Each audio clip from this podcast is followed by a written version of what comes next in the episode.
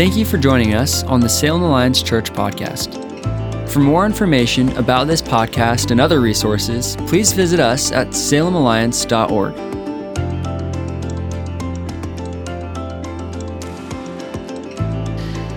It was a classic uh, you know, pick your team moment uh, that many of you are familiar with. Uh, for me, it was a boarding school. about 20 of us gobbled down our dinner to make it up to a to field as quickly as possible because we were going to squeeze in a soccer game uh, before homework needed to get done. And we were up there standing. There were two captains standing in the field. The rest of us were lined up against the fence. Uh, and and and captains began picking their players. And as they were, you know, obviously they're picking their players. They're picking the most skilled players. And and there were seniors through fifth graders. I was a fifth grader standing on the on the on the fence there, and uh, and, and you maybe know what this feels like because you kind of as the players get picked and you're still standing there, you're looking and you have this kind of this, this it's internal acknowledgement of those of us who are left knowing that you know yeah we're, we're not seen as the, the best players but i didn't care because finally i got picked. Uh, there was two of us left. As me and my friend stanley and, and, we got picked and we got to play soccer. And uh, and that was a, sort of a nightly ritual. We had a great time doing that. Um, and and if you kind of think of that moment maybe it's uh, another sport you played or something else you were doing your teams are being picked. And in this case it was soccer the, the captains are looking for a specific skill set. On that evening uh, at boarding school in Malaysia, they were looking for speed. Uh, they were looking for someone who had great footwork.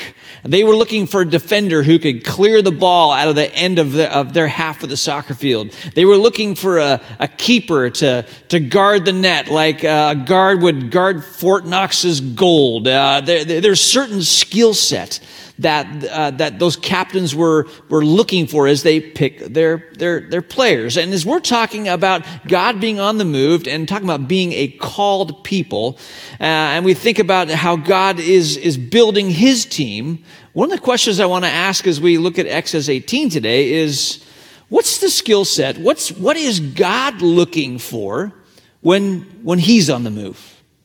I mean, think about the life of Moses. We, have been talking about him a little bit in, in this month. God is about to do a very significant work. He is going to draw Hebrews, slaves, out of Egypt and take them to the promised land. And he needs a deliverer.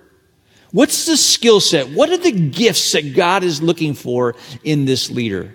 Is he looking for someone who takes initiative? Is he looking for someone who's decisive? Someone who possesses charisma? Someone who's persuasive? An entrepreneurial thinker? What is, what is God looking for when he is picking his team? And I want to I want to get to that and, and, and, and kind of acknowledge for us what it is that God is attracted to. What has He got His eye out for when He's choosing people to partner with Him as He accomplishes His purposes? And so, if you got your Bibles, open now to Acts 18. Uh, I want to read this text for us. And as I do, let me just tell you what you're going to hear. Uh, we're fast forwarding a bit in Moses' life. Uh, we, last week we were at the burning bush. Now it's about, it's about a month after the Hebrew slaves have been freed. And the, the Red Sea is in the rear view mirror, so to speak. They've had that high moment. And now they're in the, in the wilderness. And they're about a month or so into this journey. And Moses is about to be reunited with his family his wife, uh, his children who are from Midian, and he's going to meet his father in law again, Jethro. And so it's this mini family reunion, and stories are going to be told, and tales are going to be recited about all the things that God did to free his people from Egypt. And there's going to be awe, and there's going to be just this wonder of who God is. But the part I'm going to read is the part where after those stories are told, Jethro, who is so impressed with his son in law, does a little job shadow, follows him around the next day to see this impressive leader in action who's been used by God. And what he sees sort of shocks him. In fact, the, this father in law is going to give his son in law some advice and tell him how to do his job. I mean, don't you love it when someone tells you how to do your job? Uh, but that's what's going to happen, and you're going to see a response by Moses that I think gets to the answer of what God is looking for when He's choosing people to accomplish the purposes that He longs to see established here on earth. Exodus chapter 18, I'm going to begin reading in verse 13, where it says, The next day, Moses took his seat to hear the people's disputes against each other. They waited before him from morning till evening. When Moses' father in law saw all that Moses was doing for the people, he asked, What are you really accomplishing here? Why are you trying to do all this alone while everyone stands around you from morning till evening? Moses replied, because the people come to me to get a ruling from God. When, when a dispute rises, they come to me, and I am the one who settles the case between the quarreling parties. I inform the people of God's decrees and give them instructions, his instructions. This is not good, Moses' father in law exclaimed.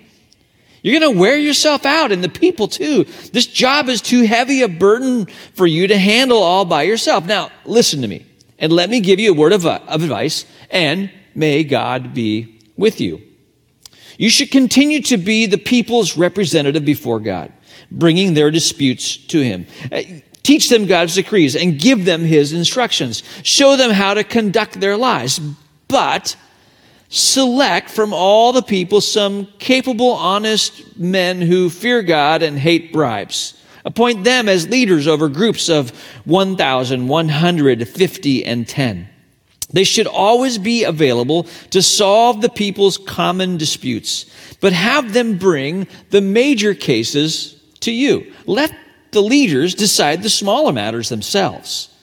They will help you carry the load, making the task easier for you.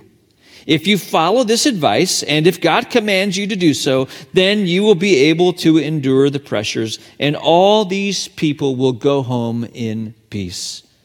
Moses listened to his father in law's advice and followed his suggestions.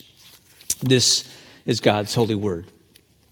So, so there you have it. I mean, Moses has just led the people out of Israel and he's reunited himself with his family. And we get to this really unique part of scripture where, uh, where Jethro, his father-in-law, is going to tell Moses how to do his job. I mean, the way it's happening here is that Moses is, he's leading the people out and people have disputes. He's going to sort of be judge. He's going to pursue justice for people. And so uh, he's got people lined up all day, and people have, have a lot of needs for justice. I mean, there's disputes, there's quarrels that need to be, uh, peace needs to enter into those situations. I mean, Someone's probably saying, you know, your ox gored my sheep. Uh, you're, you're, you're stealing some of my manna. You ripped my tent. Uh, your son's getting a little flirty with my daughter. Uh, you, you, you, you stole from me and I, I need some, some justice. And people are lined up. It's like you go to the grocery store, there's one checker, but there's a lot of customers and they're lined up into the aisles. It's, it's Monday morning at DMV and the wait seems eternal. That's exactly what's going on with Moses in the wilderness. And this is where Jethro comes in and he says, This, this is not good. This, this just isn't good. You shouldn't be working like this. And, and I can imagine that this is a moment for Moses in which he could perhaps be a little defensive or take offense at this father in law's advice. I, I think he could say something like, Look, I spent the first 40 years of my life in the most powerful nation on earth. I, I mean, I was a prince in Egypt. I, I, was in the palace hallways. I, I saw how leadership was done, Jethro, and you're from some sort of backwater town in Midian. So hear me out on this because I was in the throne room and I saw Pharaoh, the most powerful dictator on the planet, lead. And this is how he did it. And Moses could have been a little defensive. He could have taken issue with his father in law. But as we read the story, he, he listens. And actually, as you listen to being played out, he, he takes his father in law's advice because he listens. And I want to suggest to you that the characteristic that enabled Moses in this moment not to be defensive, not to say, Look, I know what I'm doing, sort of back off here for a moment, just trust me, I, I know what's going on here. I think the characteristic that enabled Moses to make a shift that was very important for him to lead in such a way that he didn't have that full burden of leading God's people to the promised land was humility. I think when God's on the soccer pitch, when He's picking His team, when the players are lined up at the fence and He's looking for the specific skill set or the characteristic, what He's most drawn to, what He's looking for in people who are called, who are going to be used by Him is humility. And just for a moment, let me read to you from some scriptures that really get at the heart of God's uh, his, being so attracted to this, this character quality uh, of humility. Psalm 138, verse 6 says, Though the Lord is great, he cares for the humble, but he keeps his distance from the proud. Proverbs chapter 3, verse 34. The Lord mocks the mockers, but is gracious to the humble. Luke chapter 1, verse 52. God has brought down the mighty from their thrones and exalted those who are humble. Isaiah chapter 66, verse 2. These are the ones I esteem, or you could say, these are the ones that I admire, that I look up to. Those who are humble and contrite in spirit and who tremble at my word. God is attracted to the humble. When God's on the field and he's picking his team, his eye is on those who show humility, which is why he's going to pick David, which is why he's going to choose Samuel, which is why he's going to have his eye on Deborah, which is why he's going to reveal the future to Daniel, which is why he's going to send Gabriel to Mary, which is why he is going to choose his disciples that he chooses, which is why he's going to choose Paul and why he's going to choose Priscilla and Aquila. God is attracted to the humble. He keeps his distance from, literally, Psalm 138 says, he keeps his distance from the proud. And humility, as we see it, is sometimes a little difficult to define. Uh, C.S. Lewis says humility is not thinking less of yourself, humility is actually thinking of yourself less. And Moses Moses is a humble man. In fact, in the book of Numbers, Numbers chapter 12, uh, the writer of Numbers says, Now Moses was very humble, more humble than any person on the earth. Friends, God is attracted to the humble. And on this day, when God is on the move, he sends him Jethro, his father in law. His father in law sees him at work. He's doing a job shadow, and he literally says, This is not good. What you're doing, you, sh- you should not do it that way. There's a new way to do what you're doing. And Moses, because he's a humble man, listens. And he takes his advice because he sees it as good advice. Now, fast forward some centuries with me. Fast forward to the days of Jesus and uh, meet some disciples of Moses who do not share the, his heart. Some disciples of Moses that, that the New Testament calls the Pharisees. They are the ones, the religious leaders of the day, who are enforcing the religious law, the, the, the spiritual standards of the day. They're going to keep all the laws and decrees, the, the, the, the justice that Moses was enforcing in those days that were revealed to him by God. Yet they don't have his heart of humility. And so Jesus, he's he's on the move and he's gathered the called and he's got some guys around him and the Pharisees aren't part of that group because they are missing a key ingredient that God is looking for in those who will be used by him. They're missing humility. So Jesus is at a party one day. He's at a party with notorious sinners, as Luke tells us in his gospel. Uh, he's got a new disciple with him, Matthew the tax collector.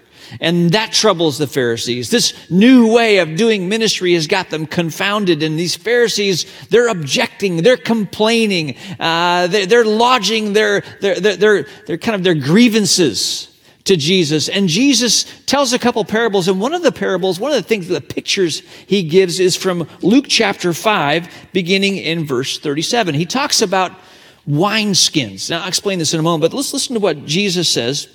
In Luke chapter 5, beginning uh, in verse 37, he says, No one puts new wine into old wineskins. For the new wine would burst the wineskins, spilling the wine and, and ruining the skins. New wine must be stored in new wineskins. But no one who drinks the old wine seems to want the new wine. The old is just fine, they say. What's Jesus doing here? Jesus, Jesus is he's on the move with his father. Moses was on the move following, following God, following Yahweh, the great I am. And he's leading people out, out of Egypt into the wilderness and eventually to the promised land. God is on the move in the New Testament through his son Jesus. And Jesus is doing things in ways that, that just doesn't fit what the Pharisees have in mind. And so Jesus has to give a little parable and says, Look, no one puts new wine in old wineskins. Now, let's just stop here because we're not familiar with wineskins. We, you know, what, what are we talking about? Wineskins. Wine skins are typically they're made from the skins of an animal. Here's a picture uh, for you of, of new wine skins. Uh, that, now, th- this is an animal that's uh, that's been slaughtered and it's been skinned. And what they would do in these days is they would take that skin, they would create a container with it. This is sort of a modern day approach. This is from the country of Spain, and the skin, the, the new wine skin, the, the new wine is poured into it. Now, as the as the wine ferments, there's gases that are being released and the skin needs to be flexible. It needs to be able to change. It, it, it can't be brittle. It, it can't be inflexible. It has to be able to stretch with what's going on inside the, the wineskin. Uh, and that, that's, that's why you put new wine in new wineskins. Now, here's a picture of an old wineskin on the screen for you. You can see that the, the color has gone and, and it's, the, the, you can see the aged wineskin here. And the thing about old wineskins is they're, they are not flexible. They are inflexible. They are brittle. And if you put something new in the old wineskins, when, when it, with wine, as it begins to releases the gases, it actually will, will crack and everything that is new in the old wineskins will be ruined and lost. What is Jesus saying? What he's saying is, look, my father is on the move. He's always at work. He's doing something new. Yet you are inflexible, you are brittle, and you can't be trusted with this new thing that's going on. Otherwise, you would ruin it. And he can't choose them because they're arrogant, they aren't teachable. And yet they're disciples of Moses. Moses, on the other hand, is quite flexible. I, here's a great picture of an old wineskin. I, I remember, it doesn't have to do with anything but age. I remember I was in my late 20s. I was working in business. I was going to a church in Hood River, Oregon. Our pastor's name was Dan. There's about 300 people going to church, and we had Sunday morning service, we had Sunday night service, we had Wednesday night prayer meeting. And, uh, and Dan got up and announced that they were canceling the Sunday night service. I was outraged because you went to church on Sunday morning, you went to church Sunday night, and you went to prayer meeting on Wednesday night. That's just how you did church. That was the spiritual standard you kept. Dan has some different ideas of, of, of, how we could utilize our time and, and how actually we could get some, things, some better things accomplished with our time and new ways of ministry. But as a, as a 20 something, I was, I was outraged. How dare he cancel Sunday night service? And then I became a pastor. I went to my first church. You know the first thing I canceled when I went to my first church? Yes, Sunday night service. There were like 25 of us there. There's 300 there on Sunday morning. And that's just an example of that old wineskin kind of idea. We're confusing methods with the unchanging truth of Scripture. See, Moses is a new wineskin.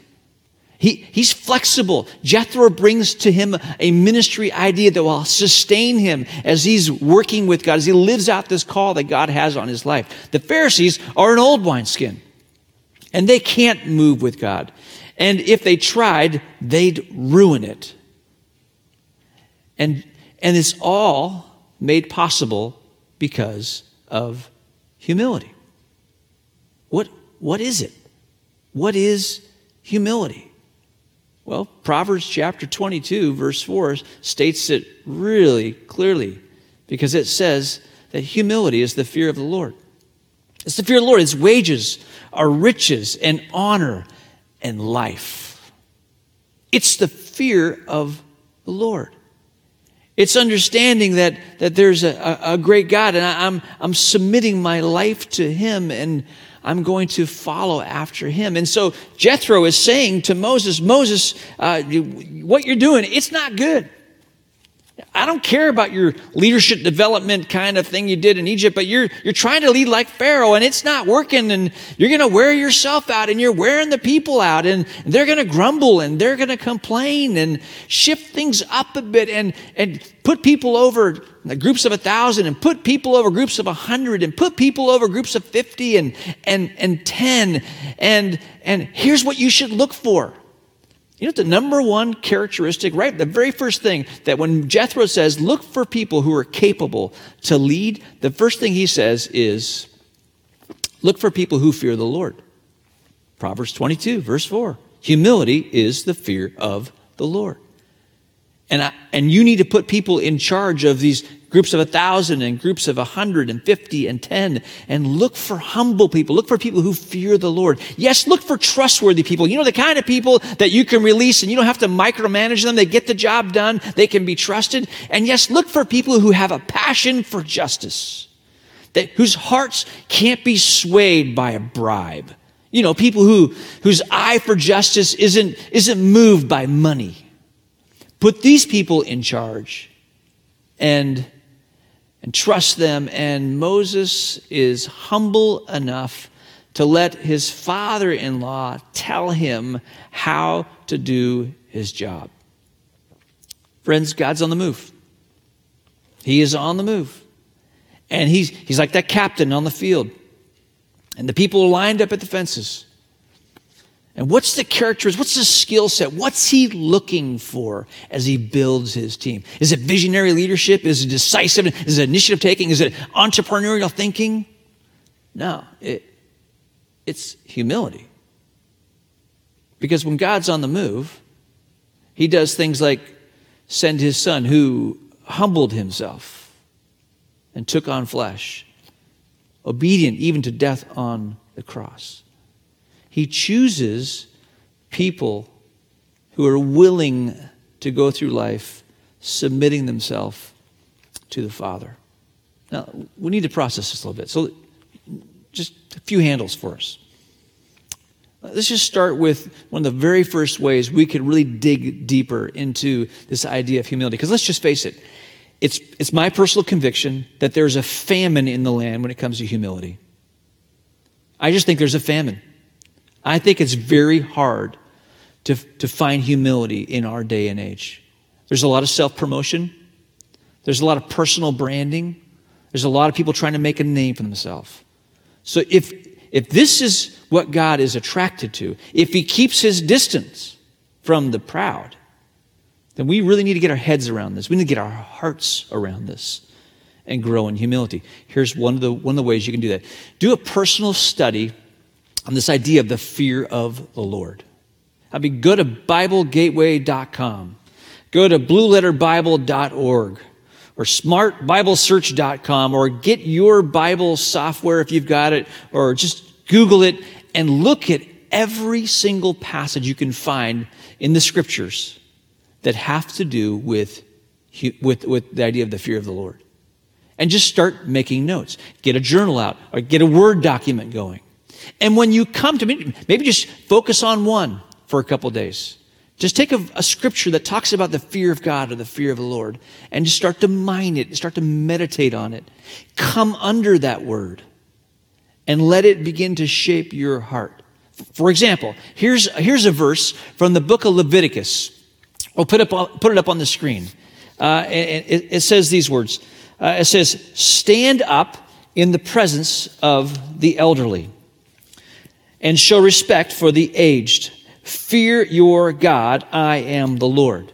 Stand up in the presence of the elderly, show respect for the aged, and uh, fear your God, I am the Lord. Now you just start mining that a little bit. There's something about showing honor and respect for those who are older, the, the elderly, that's connected to the fear of the Lord. Actually, what it is, it's, it's humility, right?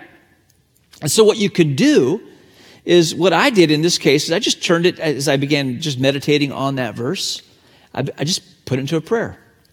Lord, in these days, it seems that youth is esteemed. And oftentimes, what happens, Lord, is that the elderly are treated as disposable. Lord, would you give me opportunities today to show respect for those who are elderly. And then I just keep chewing on that piece of scripture the rest of the day. That's just doing a personal study on a concept that is quite important to God. Because when God is like a captain standing in the field and he's picking his players who are lined up in the fence, the one characteristic he seems especially drawn to, the one he esteems, is the humble and contrite in spirit. The one he keeps his distance from is the proud and the arrogant. And so, since Proverbs chapter 22, verse 4 says, that humility is the fear of the Lord, we should study it. We should dig into it. Here's the second thing. I'll just kind of put it as a, as a question up on the screen. Is my love for the old ways causing me to reject God's new invitation? Is my love for the old ways, the, the old ways of doing things, keeping me from being teachable, from being flexible to adjust to the new thing that God is doing? Am I more like Moses, or have I become brittle and inflexible like the Pharisees? Do I find myself becoming defensive, easily offended? Now, let's just state something really important here. There are some things that should never change, right? I mean, authority of Scripture. Jesus is God's Son. Uh, no one comes to the Father except through, through Jesus. He is the way, the truth, and the life. There are some things that are unchanging.